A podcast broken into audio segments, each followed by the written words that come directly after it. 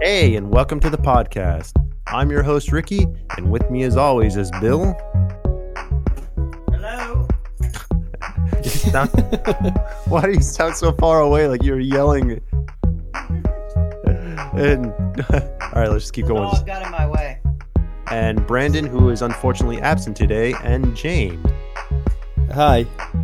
We're a couple disabled guys passionate about gaming and accessibility, and together we are Wheel Life Problem. Ah, there we go. Yeah, you like the way I sold that that time?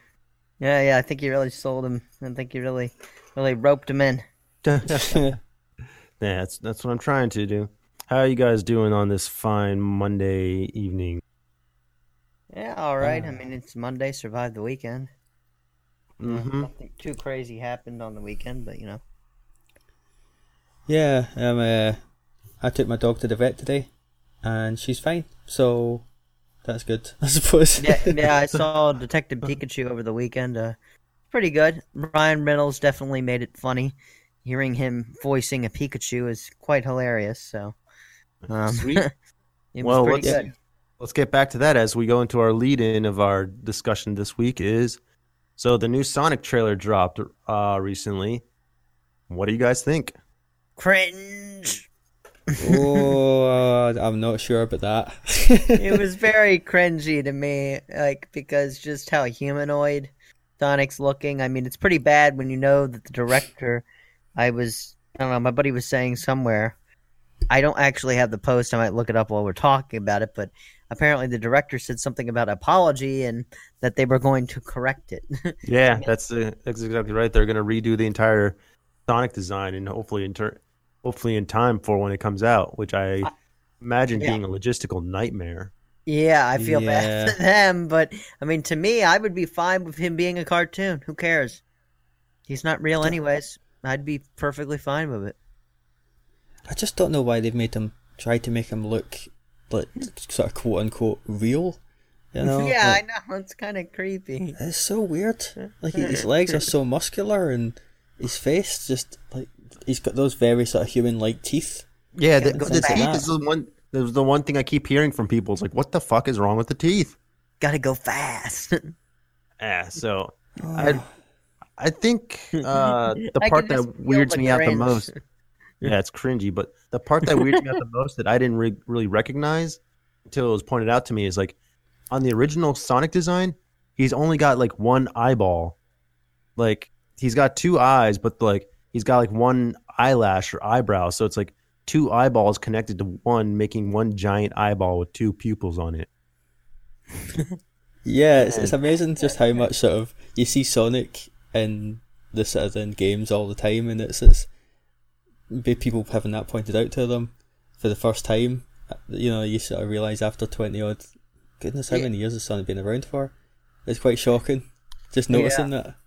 Yeah, and that's what was weird is like when I was when I, when I was watching trailer, I was trying to like put my finger on it. It's like, what is up with his eyes? Eyes that are so weird, and it was that was it. It's like he had two separate eyes; they weren't one giant weird eyeball, and it's just like somehow that matters for some reason. yeah, but I also know that when they did the when they did the original design for Sonic, apparently he was like really menacing looking and had like this like hard rock look to him. And like a guitar and stuff, and like they were just like, no, no, we're not doing this. Yeah, Like, the they- original um, it was Sonic crap. was original. Hmm? Sorry, I keep talking over you. There you go. The original Sonic was what? I was going to say the the original Sonic design. It was supposed to have a human girlfriend. Yeah, it was that's based right. on Madonna. Uh, Yeah, yeah, and it was created by the the funny thing about it was is that it's created by some Japanese guy that was like kind of like like like making a stereotype of like what what American like you know like they're just make like it not it wasn't intentional but I think it was just they didn't quite understand that you know uh, why that was like would come off maybe a little bit not kid friendly. So wait, was this for the video game design or for the movie design? this is for the video game design. Um, so like back in the '90s. Yeah, so it's a Yeah, whole yeah. interesting story. I would say that um, there's a book that I actually read about about Sega's history, and Sega Sega does have quite an interesting history, um, believe it or not. Um, it's got a lot of you know a lot of like interesting things, like how Sonic ended up actually being the cash thing when it was they were trying to make uh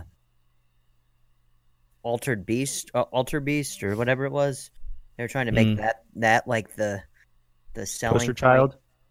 the poster child but then when they bundled sonic with with the genesis it sold like hotcakes like people just ate it up like they ate sonic up so, No, because it's a fantastic game. You go fast, get some rings, hit some boxes, fight Yeah, a boss. I mean- I mean, And, if you think about it, it, it, it follows the same principles in a lot of ways of what made Mario work. Yeah, um, just a much faster pace. Uh, Much faster pace, and like you have this mascot and all that stuff. So that's kind of cool, but not to get too caught up in the creation of Sonic. But I'm just saying that it's interesting how, you know, how when they were doing the video game design, they lead down a road to something that works. Then with the movie design, it's like that didn't happen. they, Yeah. they created something that's a monster. something just horribly disfigured. And what the thing about that movie is too is like I like Sonic design aside, it just doesn't look like that great of a movie to me either. Mm. Yeah, like some of the lines that that Jim Carrey like comes out with, I'm just like, I think he's actually a good uh a good Robotnik. yeah, I mean he could be, but I'm just saying that they I feel like he definitely did not have a hand in writing any of them. Right. He definitely is not, you know. But then again, maybe maybe won't see the crappy lines. Maybe there'll be actually some good ones. I mean, I'm sure there will be. Yeah, there's, there's only one joke in there that kind of like fell. I mean, didn't fall for me. That actually landed for me. That was kind of funny. He was like, "Is that a kid in the bag?" He's like, "He's like, oh no, oh I mean, yeah, it's a kid, but not my kid." And that part I actually did legitimately laugh at. I was like, "All right, That is kind of funny. I, I you know, kind of Yeah, made and- chuckle a little bit. The the whole like Coolio like over Sonic was kind of a strange choice. Like, Oh I- yeah.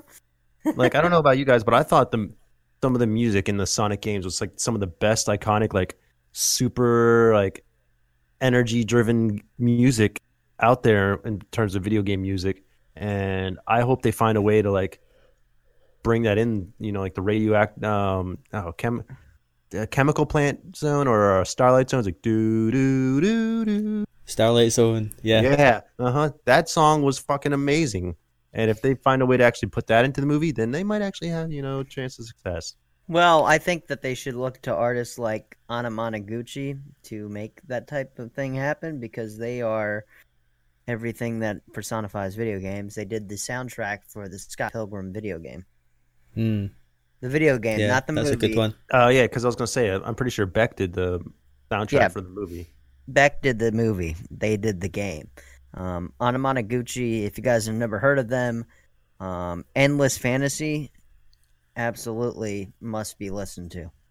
Um, Hmm. Just just throwing that out there. It's like uh, at the forefront of chiptune. Chiptune is uh, pretty awesome. Mhm. But anyways, that's a whole other conversation. We could do a whole episode on that shit. Yeah. Um, so moving on to uh, so I mean the Sonic trailer uh, topic is just a great transition to uh, something we wanted to talk about today, anyways, was just uh, video game movies in general and translations. So my question for you guys is, you can answer both of these at the same time or not, or like, what in your opinion is the best video game movie and or worst video game movie? You can choose to answer those as you see, please, as you please. Huh, the best. That's oof. That's really making me have to think. Well, I've got a couple. I've got a couple that I'm quite fond of. Let's hear. it. Um, Yeah, okay, maybe so you should go for it. I think for the best one, I would probably pick perhaps the Street Fighter 2 animated movie. Not necessarily because it's a great film. I mean, it is quite good. It does have its. Um, there are some points in it that I, I'm not so keen on. Um, but com- as for a, a film that really sort of does a good job of representing what the characters from the game are like in a in an in an animated form, it gets so much closer than so many other uh, film to uh, game to film translations.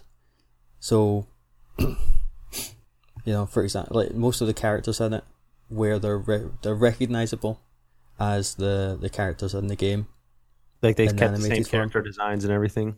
Yeah, yeah. So there's like, you know, and so many other films based on based on video games, they'll change the character design because maybe it's not realistic, or because it's hard to model in real life, or because they don't have the budget to CG it up a Mhm. little bit to make it work. But because it's uh, basically like a manga film, because it's animated, uh, Japanese animation, it's they can just they can just draw it all up. And it sort of focuses on the characters from Street Fighter 2 that you would think that the story would revolve around. So there's quite a lot of Chun Li, quite a lot of Guile, quite a lot of Ryu and Ken, and the big bad guys in Bison. You know, so it wo- Mhm. works really well, and none of the side characters in it are given, are sort of pushed under the bus to make way for the the, the, the main characters. Right. Sort of. So here's a, here's a follow up question to you then: Is do you think that video game movies are more easily translated through animation or through uh, live action film? Uh, ooh. Well, I mean, animation can work well t- for certain games. Right.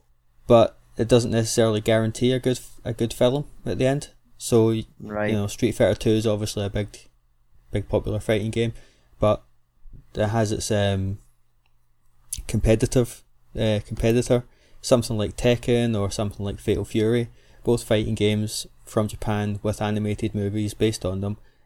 Not as good, either one of them. You know, um, so something like the Fatal Fury movie leans very heavily. Um, it has a lot more, uh, I would say like fan service style stuff. So female characters with big bouncing boobs, you know that sort of thing.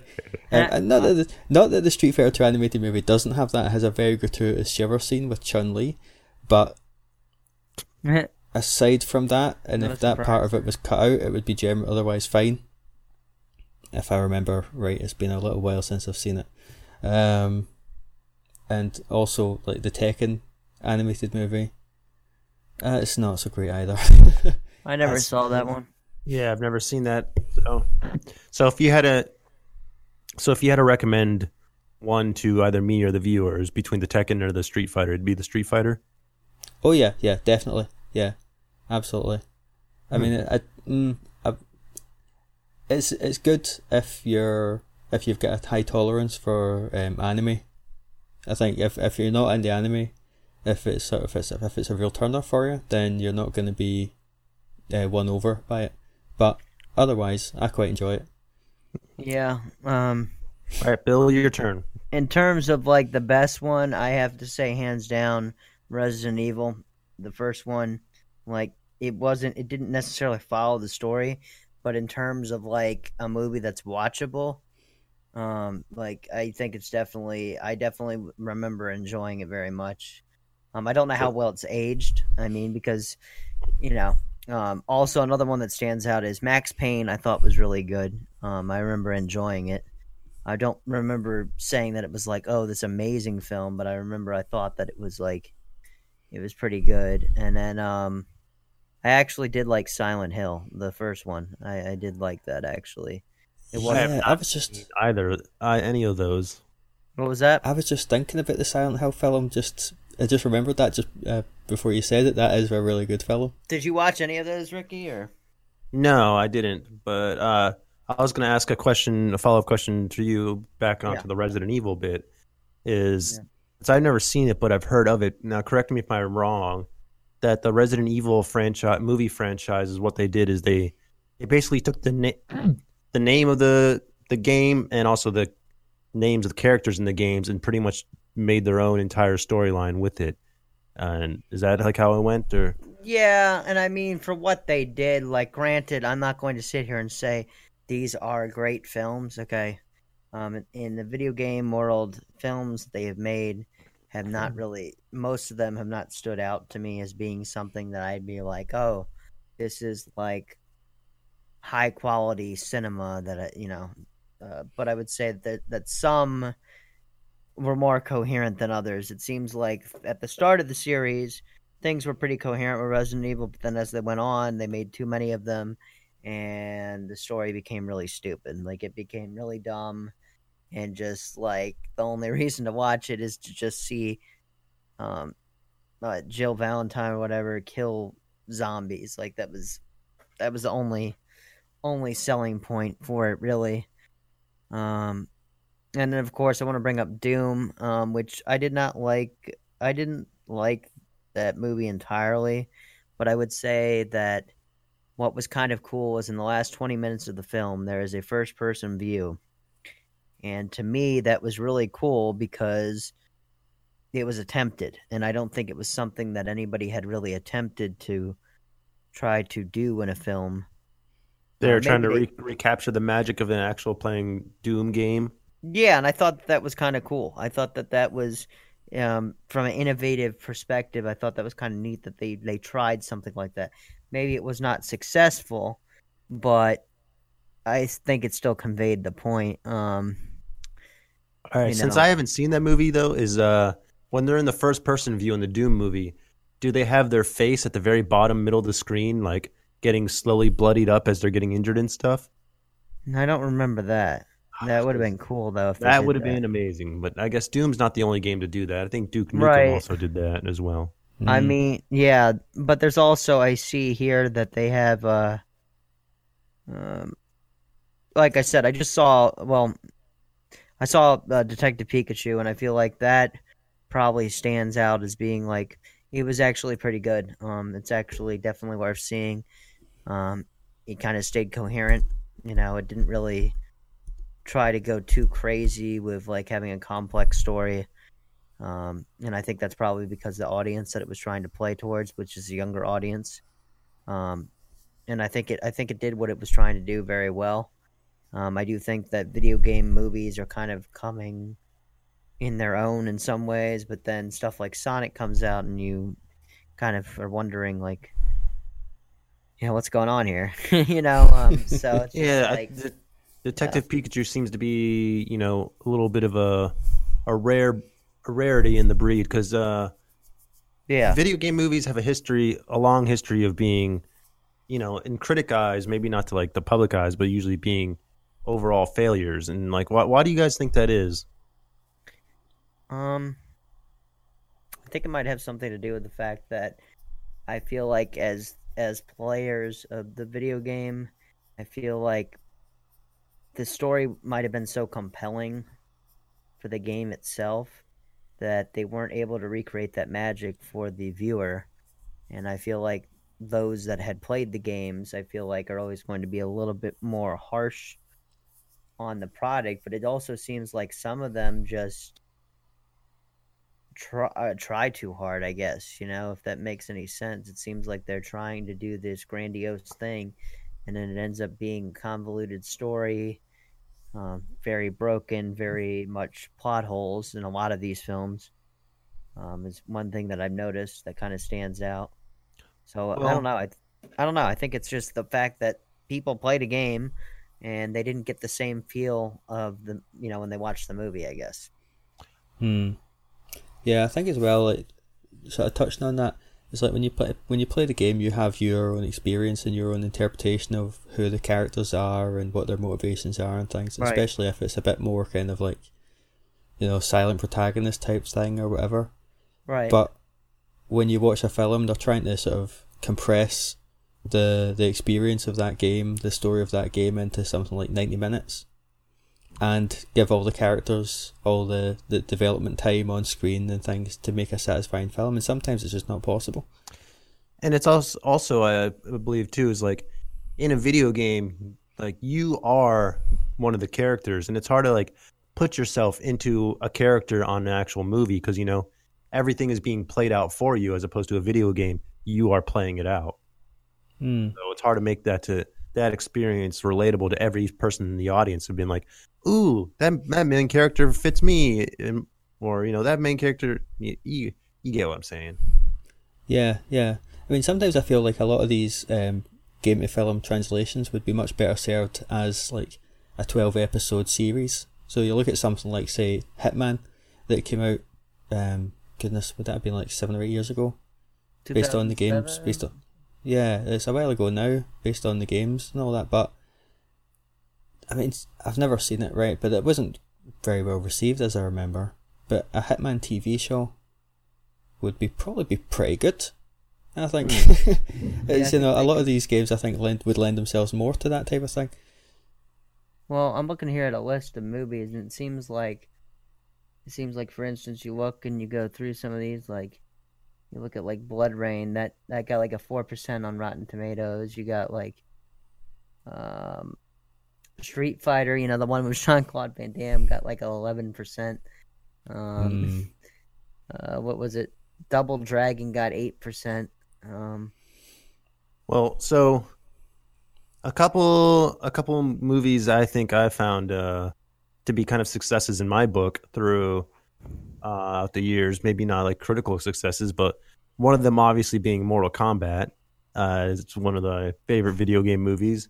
One because Yeah, of the soundtrack, and two because you know it. I think it succeeds in where other movies fail is because like, um, it it leaned into the cheesiness that is the Mortal Kombat lore. You know, and just, Mm. it didn't shy away from it and knew exactly what it was. It's like, all right, this is a weird ass fighting game. Let's turn this into a weird ass fighting movie.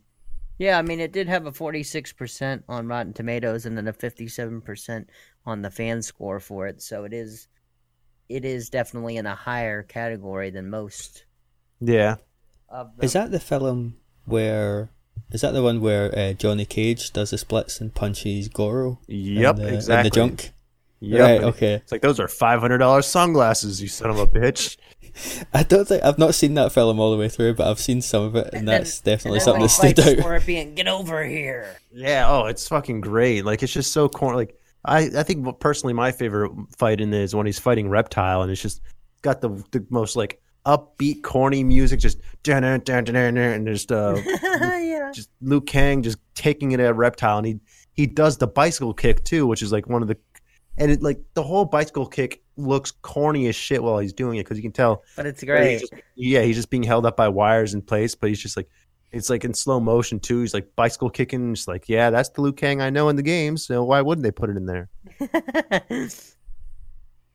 And Hmm.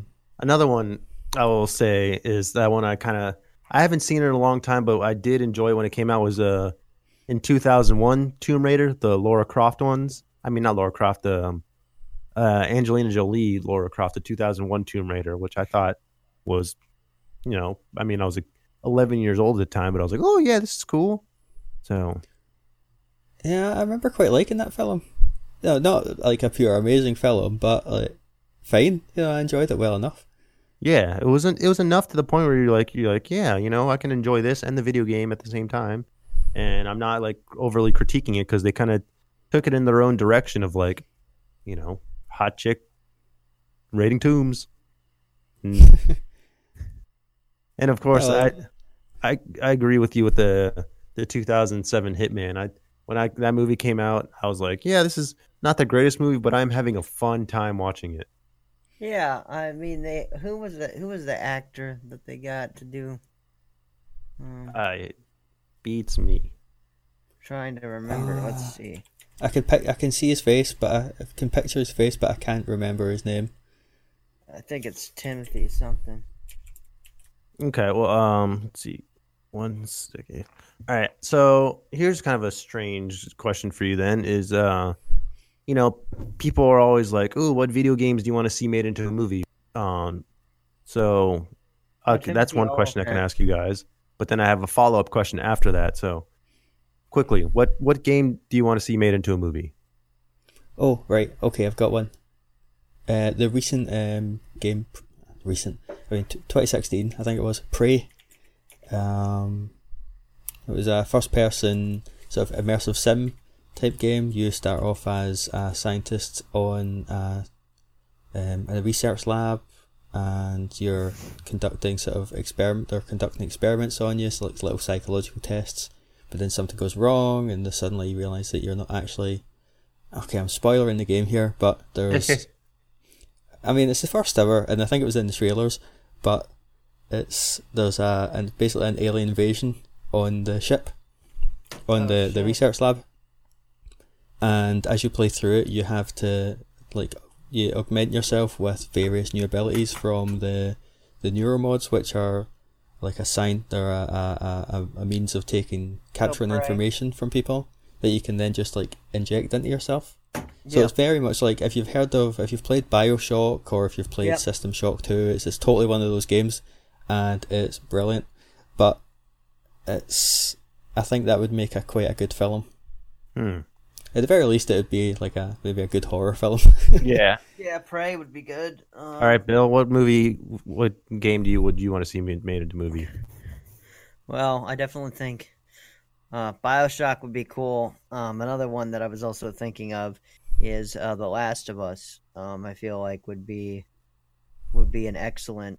I've heard of that, and you know, people have compared that to uh to um Logan. You know, the Wolverine movie. People have kind of compared those two. The Last of Us. Mm. I can sort of I can sort of kind of see where they might have. Um, But do you think a movie would be able to sell the same emotional punch as The Last of Us did? Would like being able to get you to care about these characters as much when such um, a I little think amount of time? they if they did if they did the writing in the correct way with the character interaction, I feel like they definitely could convey those emotions very easily. Um, because you know the fact that you have main character Joel dealing with the fact that his daughter at the beginning passes away because he couldn't do anything to save her or whatever, and he has to deal with that guilt, that survivor's guilt. Then you can kind of see his character not really wanting to he doesn't really want to accept another daughter type figure into his life because you know the pain that he has and it's just like you can kind of tell that he acts like he doesn't give a shit but you know he does give a shit and it's just like it's just th- this builds up um and just the relationship between them and just the the game actually really is a very emotional roller coaster, you know, in terms of what you go through um, while you play it. I feel like it's actually an experience. Like it's actually, I felt like I experienced something that was unlike any other video game experience I've had because it was just uh, very emotional. Very, you felt very connected. And I feel like if they could make that, if they could convey that same thing, which you definitely can with film, film definitely can do the same thing. Um, it's just it would have to be written properly, and you'd have to get the right actors to do it. right. And I think it could be a spectacular film. I would love to see that. I think my answer would be God of War. I think That'd be properly done, cool. God of War could be in like today's day and age of like you know sci-fi action superhero movies. If someone took the care to you know redo God of War in a film, I think it could work. Yeah, I mean, you could have you could have a, a good popcorn flick on your hands in terms of just like something you can pop on that just has a lot of cool action, a lot of cool shit going on. Um, you know, I feel like you could definitely do stuff with that, or you can make it into something that's a little bit more than just a popcorn flick and actually have some substance Right. to it as well, because there is a story there that that could be told, Mm. especially the story. It's one the of those newer, ones. newer It would need to have a big old um, R rating on it as well. Yes, definitely an R rating. Yeah. Yeah, I think that would be the case. Um, also, that that leads me to think of another one. The Witcher would also be that would be really cool because there's a book for it, and there's also a movie. There's also a game. Well, I heard uh, Netflix is already turning that into a show. Oh yeah, that's right. Mm. So That's right. your wish So has we- been granted. yeah, yeah, yeah. We're kind of already having that wish granted. Um, All right. Well, so uh, since we're getting pressed on time, before we move on to the next topic, I just want to ask you guys one quick question. Just you know, one answer. Don't Sure. don't go too far into it. Is Yeah. you know we're all talking about video games into movies. Yep. All right. Here's a quick question. What movie would you like to be seen turned into a video game? Oh, shit. oh god, that's a that's a tricky one. I can Um, I can give you guys my my answer while you think. done? Huh? Oh wait, that's been done. Oh yeah, it's it's been done all the time. Yeah, it's constantly, but And it's, it's- never it- never to a, to success. But It, I- yeah, th- that's another thing. That's another thing. The the inverse doesn't work. The other way doesn't work either. There's a lot of shit with that. But I can't think of something. The other Uh, way okay. has not worked before, but I'm trying to think of a movie that I really love. I can prove you wrong that the other way has worked. Is uh, X Men Origins Wolverine as terrible as a movie that was? The video game was amazing. Uh, the Yeah, video actually, yeah, totally agree. That game is it's got no right to be as good as it is. It's Yeah. pre- it's so much better than Maybe it deserves to be. it. yeah, it's it's it's it's fantastic. You're just like, how am I having this much fun with such a shitty movie game? yeah, Yeah, yeah, yeah. Oh my god, that's funny But as hell. My Um, answer I don't for know. it would be with uh, John Wick. I think John Wick could be turned into a fantastic video game. Oh man, that'd be cool. You could just kill everything. It'd be great. Yeah, gun fu. Mm. By the way, guys, um, that comes that the the third installment comes out this week, Yep. and I can't Right. wait to see it. But anyways, um, I'm trying to think of what mine would be. Maybe like I thought of something cool. What if they made like uh, well, they kind of already tried this. Uh, they did like a Magic the Gathering, uh, but that's not really. That's like a game. All right. Well, while you think, James, do you have an answer? I do. Um, I would like to see uh, Ace Ventura Pet Detective game, but in the style of uh, uh, LucasArts 1990s uh, point and click adventure Huh. with like Sam and Max uh, hit the road or like Monkey Island where you're picking up objects, you're combining them in funny ways to solve puzzles, and you could get a Jim Carrey sound alike to do all of the like all alrighty then and all that kind of thing. oh my god. I did not. I, that's not a movie I would have thought of, but I love the answer and the way you sold it. So, I want that game now. All right, Bill, what's your answer? You got you got you got just ten seconds before we got to move on. Um, I don't know. I think it'd be cool if they did like uh maybe something like Predator as like a as a game. Like they kind of have, but I mean I'm talking like if they recreated the Arnold movie of Predator like in a game Mm. format. I don't know if they did that like completely. So, who would you play as the Predator or as Arnold Schwarzenegger? Well, see, that's another thing. Maybe they can make it into like a they could make it even to like one of the a PvP sort of thing, like a battle royale type thing, or maybe not a battle royale, but a PvP where it's like one person plays as the predator, and then you're the team, and then you have to kind of work together to like survive. Or Hmm. you could, you know, I don't know, or you can make it both. You can kind of play as either, you know. Wouldn't that be kind of interesting? Gotcha. Maybe they made a All right. predator game. I'm not sure if they did, but they might have. Well, moving on to our next topic, uh, we're going to talk about another good. We're still going on on video on uh, movies, but this time we're going to transfer it to the accessibility and disability world. And so now my question is to you guys: What is a good representation of disabilities in movies, or a poor representation, whichever one you want to go with? Who wants to go first? Mm, yeah, I mean, I'm a big uh, superhero movie fan. Well, Aren't superhero all? comics, really, but because I've I've totally let my uh, superhero movie watching sort of regiment slide. There's so many I've missed, but um, I'm a big X Men fan. I've not seen all the films, but I do sort of um, I, the X Men as a, a metaphor for all sorts of groups, different minority groups has always been a thing, and disabled people are no, you know, they're they're no different in that regard. So, um, So you're Yeah. saying it's a it is a successful form of version of disability or a Ah, I representation mean, of it's- disability?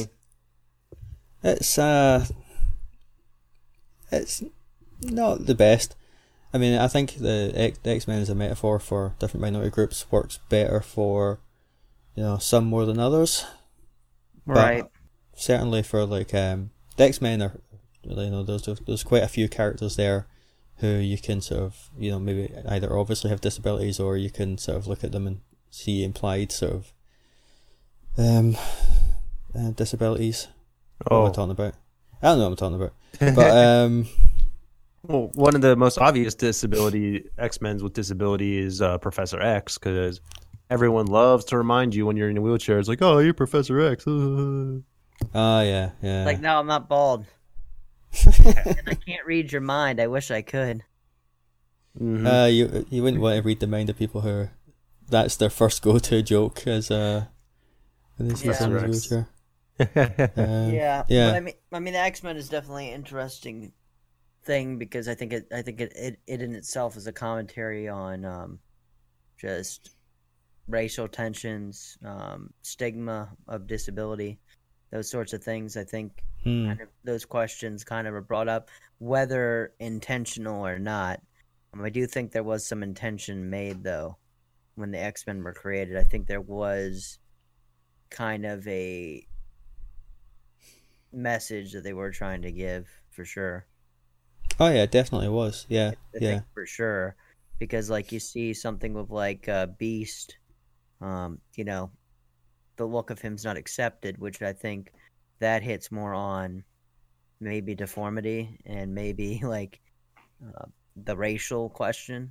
Um, you know, the fact that you know people look at people differently because they they look different and he was a different color you know what i'm saying? I'm not saying that that maybe that maybe they weren't trying to say that but i'm saying you could see that that maybe there there could be that comparison or just like the fact of people just being you know rejected by society basically because you know the mutants are kind of seen as like this sort of sideshow act that's like well we disregard these people we don't accept them you know Yeah, yeah. and, and I feel But- like then they find acceptance within their clique at the school, and I feel like that kind of maybe conveys disability in a good way. The fact that you know you can you can find acceptance within you know within Mm. others that can relate, but at the same time that might be too inclusive because then that might kind of be like saying like oh well you have to be around around other people that are like that to to have any sort of connect human connection with anybody which definitely is not true. You can have a human connection with someone that does not have your affliction. So making people more than just beyond their disability, or in terms of Yeah, I would say maybe you could see that in it. mutant you know. gene. What do you have a do you have a movie in mind, Bill, of like a movie that you think represents disability world pretty well, or one or vice versa, one that doesn't show disabilities very well? Well, there was this one movie that I saw. Um, it's called The Fundamentals of Care. Um, Paul Rudd was in it, and basically Paul Rudd had like a tragedy in his life that that led him to want to be a caregiver, Mhm. and it results in him kind of meeting meeting this angry teen. Which I know, yeah, people are probably like, "Oh, the angry guy in the wheelchair." I mean, how many times has that been kind of kind of hashed out? Which I think it's been hashed out quite a bit throughout film. You know, being better because your disability, but um, you know, and I I I think I can relate to some of that, but. The uh, basic thing of it is that it was, you know, a very angry teen in a wheelchair with an absent father since the age of three at the diagnosis, has never left the house, um, you know, kissed a girl or traveled anywhere, you know, those types of things. And it's like, and he meets this male caregiver, and then they don't really get first, then they start to get along. And I feel like, I feel like this situation has happened. I have heard of, of parents actually being that shitty that they found out that their kid was diagnosed with muscular dystrophy, um, and then the father can't deal with it, so he leaves, or the mother can't deal with it, so they leave. You know, um, that's a real thing. It's unfortunate, but it, I have seen it and heard of it happening. So that is that where you Mm. find the success in the translation of it being a representation of a, someone with a disability? Is that it was just a real It instance, seemed like- real, you know. It seemed Yeah. real because it really, it really expressed the fact that you know how nervous that he was to go outside. You know, he had been, been so afraid to go outside, and his mother had kind of limited limited him. And then I think he started to. This caregiver was able to push him to kind of go out of the house and do things and actually you know, experience the world. They end up going on a road trip and stuff, and he learns a lot about himself. He ends up kissing a girl, he ends up like, you know, just stuff happens, and it's just like really cool because it's just like it kind of shows you how to cope with your disability and the fact that just because there's limitations, it shit should stop you from doing it. And I feel like these, I feel like we all kind of maybe the road trip isn't actually a road trip for us, but it's more like the life experience you can think of as the road trip. You know what I'm saying? Like the Yeah. things that happen kind of get you more comfortable with what you're dealing with. you For know. anyone who hasn't seen that movie and you're listening, watch it. It is a great movie, and I'm pretty sure it's on Netflix. Oh, you have seen the movie I'm talking about? Uh huh. Yeah, I've seen it. I was just letting you do your thing. Yeah, but I mean, I'm sure you kind of agree with some of the points that I was kind of. Yeah, absolutely. That's what. Yeah. That's what I was. I was just nodding my head and agreeing. Is yeah, it's it, it's just a true journey of like you know feeling trapped in in a world that you're unfamiliar with. No, yeah. I've got one more. worth lay it on us. Yeah, I forgot about this one, and it's um it's a film that at the time really bugged me because it's okay. So um back to the start, I suppose. Um, it's a film called Don't Breathe, if Never I remember right. Yeah, it's kind of a schlocky horror film.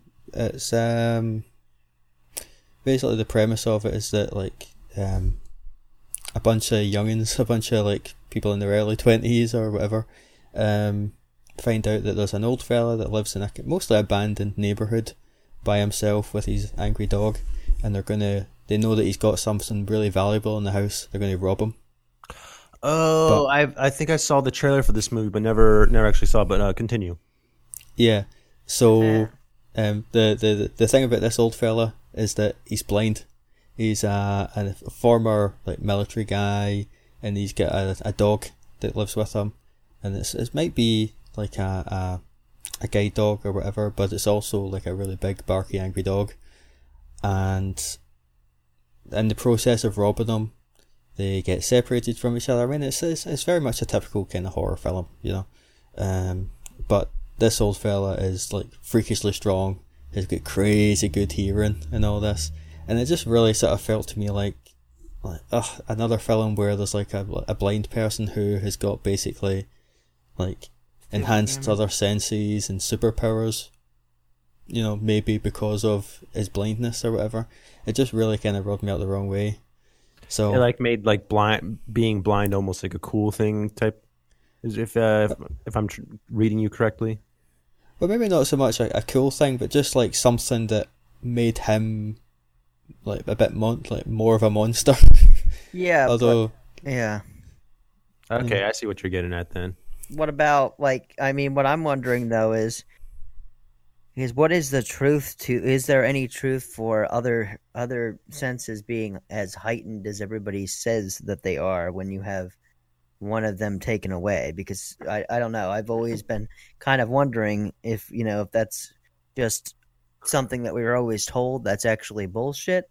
From what I've heard, it's not true. actually it's not actually true. I remember watching. I think like it was either Brain Games or something like that showing it, where they say, as um, and any one of you chime in with your opinion at the same, if you if you think differently, as um, that your senses don't actually change at all. You just pay attention to them more. Like say, we'll go with the sight loss. Say someone loses their sight like in their mid thirties, right? Their hearing didn't didn't get better. They just pay attention to it more, and they're more aware of it so that way they can concentrate on more and so they use it um they're just well more well versed on you- how Yeah. yeah yeah, that's basically how I understand it. You end up It's- using what you already have to its best ability. yeah exactly it's just you know now that you know that we have the five senses right it's like so you're spread you're constantly giving energy to five senses but if, if one of those senses are taken away now I can redistribute that same amount of energy to those other four senses and so like Right. Right, because I was kind of curious about that because I feel like that's something that I feel like is a misconception that a lot of people it seems like one of those things that one of those stupid facts that some random stranger on a subway tells you where it's like, "Oh yeah, you know that you know that the that the senses become heightened when one is taken away or something like it just seems like something some random stranger would tell you like you know those facts that you always come across that if that were true where the fuck are our superpowers then guys Right, exactly. I mean, that's So- what I'm wondering. I mean, just Alright. because I lost my ability to walk didn't mean my arms got stronger. In my case, I mean, sometimes that happens for some people, but it didn't happen for me. yeah I mean, it's not even like I'm not even necessarily against the idea of them. I mean, it's a very tropey thing for like blind characters in media to have like you know heightened senses and things, and I look at the character Daredevil from the the Marvel comics, and he's very basically just that in a nutshell. You know, Yeah. Mm-hmm. um, lost his sight, developed super senses, Surprise. everything else super. But to be But, fair, he um, did get toxic sludge like smeared in his eyes though. So Well, yeah, yeah. no. But um, if it's done in the right way, and if the if the character development is done well enough, then you can quite easily over. Well, I, I find I can quite easily overlook something that's a bit like a bit of a cliche disability cliche if the rest of it is done well and with um is a bit you know relatively accurate to the the the the, the, the life of a dis- of a person with a disability. Right. So yeah, yeah, it's it's. But this film, I just found it was, it, it just felt like that was part of the, part of the otherness of him. You know, yeah. of like, oh, he's it's we need a hook to make this guy, like maybe less of a threat but scarier, sort of thing. I don't know. I You know, see. it's I didn't getting like it. A quick note on the Daredevil thing is, uh, a friend of mine he told me actually Evan, the one who designed our logo, he was like we had a discussion about Daredevil and he was just like he's like just imagine the concept of selling Daredevil to someone. He's like he's a blind guy who can see.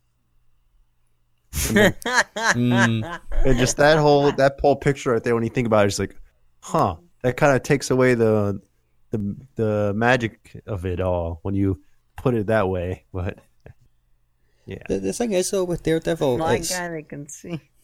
like it can see, but it's it's a different type of sight. You know, it's it's not really seeing in the way that normal people see. yeah, uh, the sighted people see. It's it's represented sort of quite well in the comics as being like almost, um,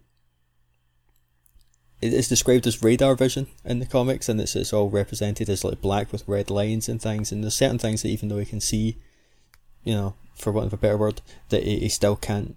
yeah, like he he still can't see. he can't see a TV screen or anything like that. And Yeah, like anything to do with color is totally lost on him and things like that. So it's it's it's it's it's uh it's, in- it, the the Daredevil comics really represent it quite well.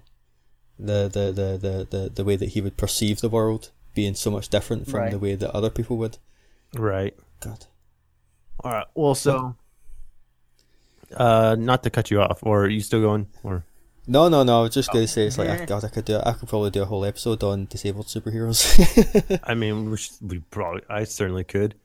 But okay, so I was just gonna get uh, there's two movies that I kind of think of that are really good representations of disabilities that I, well, I'll, I'll make them super quick. Is uh, one of them I think is the the Theory of Everything. Uh, I don't know if you guys have seen that the 2014 Stephen Hawking, bi- Stephen Hawking, Stephen, Stephen Hawking Hawking. biopic. I'm Stephen Hockey. Yeah. Shut up. okay. The reason I see that one as like a good representation of disability is is like throughout the movie you see his downfall. Uh, you know, for lack of a better term, is you see him slowly coming to grips with the disability, and then it not being a hindrance in a way because everyone knows Stephen Hawking ended up being one of the most brilliant men in in uh, science. Um, so it was nice seeing that a disability didn't stop someone from being who they were.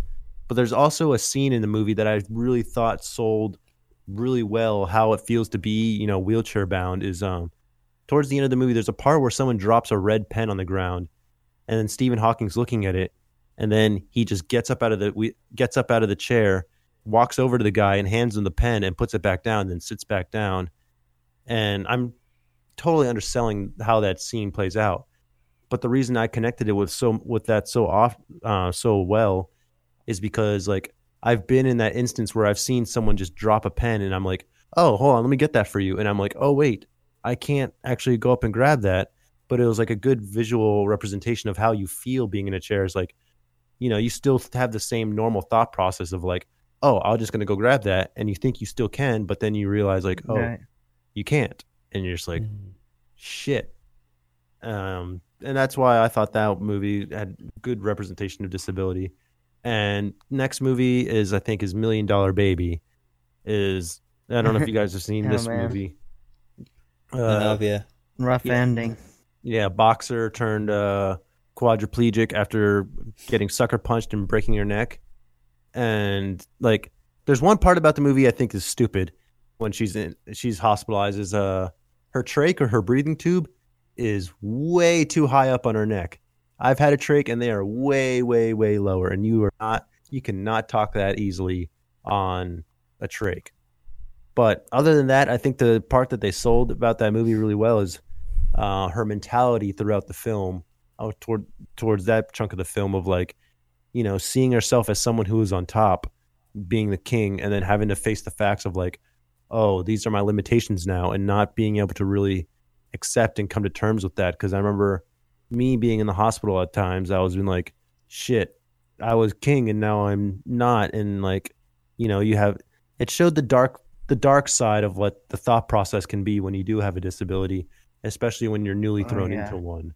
And that's what I really liked about it. It was just like, oh, it, it didn't shy away from the darkness and the depression and stuff of like what can happen when these things affect someone. Oh yeah. And that's my two cents. Well, I certainly can understand. I mean, you know, I had to go through the dark side of things. I mean, obviously, I mean, I had my disability since I was young, but there was that transition where it's like it really started to become a reality when, you know, it goes from being able to walk to not being able to walk. That was kind of the the big change, and I feel like I can relate to that wholeheartedly because it definitely is a it's a change because you're like, damn, Then Yeah, you should you should watch Million Dollar Baby. Then things I can't do. Yeah, it's a great movie, and I think it it does show that dark side pretty well of you know people's thought process through Mm. tragedy. So, Yes. Moving on, off of the, off of that depressing note, everyone Let's just kind of was like, "Huh." So that was sad.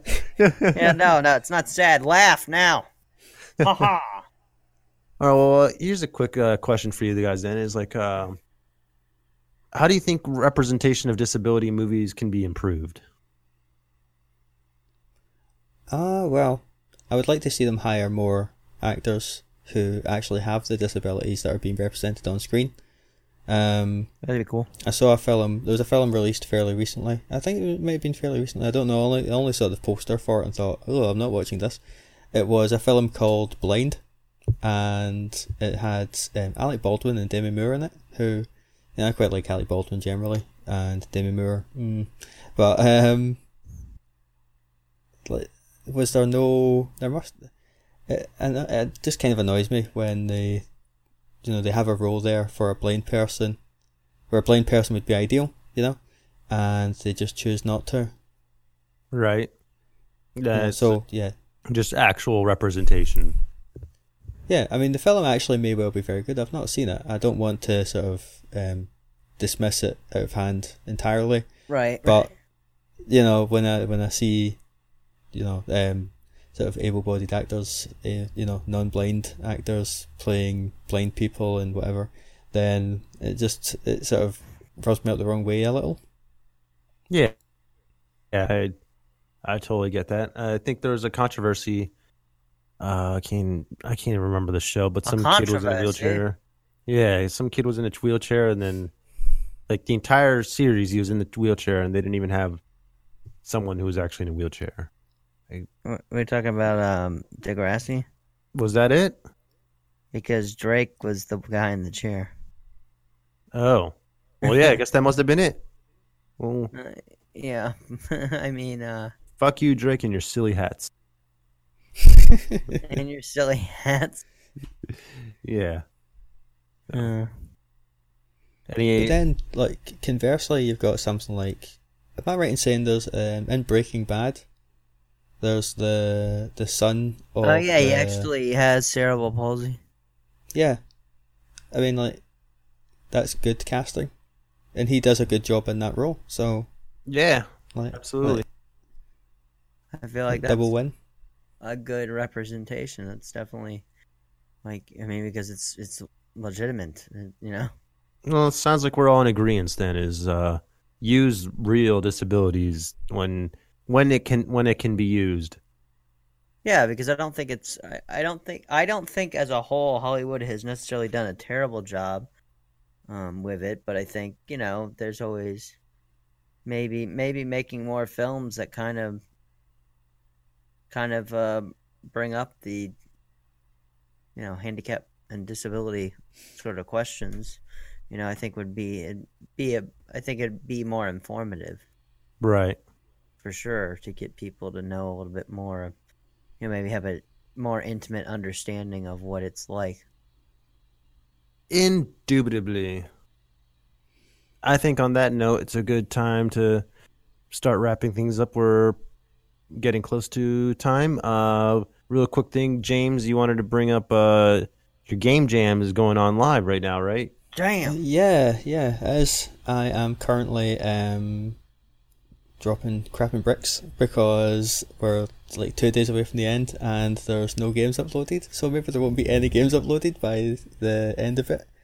It's Uh, be- been running from the 9th of May till the 15th and it ends on, well, it ends midnight on the 15th, just in time for the start of Global Accessibility Awareness Day where if any games are actually submitted, please God, let games be submitted, then you know I'll be sort of promoting them through the Twitter uh, pay, uh, Twitter account and all sorts. Um, but we'll see. We'll see how it goes. It's only a couple of days left. Crossing my fingers. Well, all our fingers are crossed then, and uh, you you touched on upon that also is uh for those that aren't aware, and I'll just reiterate what James said is that uh May sixteenth is um Global Accessibility Awareness Day, and for more information, you can go to globalaccessibilityawareness.org and find out more. So, just something to think about there, everyone out, uh, all you ears and stuff out there listening. Yeah, and I think Mixer is also, if you guys are familiar with that platform, is also, I think the whole entire week they are highlighting, um, highlighting streamers that that have uh, disabilities on their platform. So that's kind of neat. Very neat. So check that out. You know, look on look on Mixer. I'm sure there's there's a banner or something on there. I didn't look yet, but I had saw I had I had seen something about this. Nice.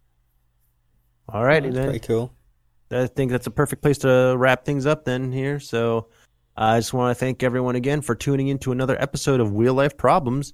You can subscribe to us wherever podcasts are found. You can follow us on Twitter at Problems Wheel. You can follow me on the social media. I'm at the Rickles. You can follow Bill. He is at Wheelchair Gamer. Gamer spelt with a three. Uh, Brandon, although he is absent, you can still follow him at Accessible Gamer, and you can file file. You can file follow James at James Kyle. Thanks again, and remember to keep it wheel. Take it easy, guys. Oh, like we're gonna file away James. uh, put me in a box.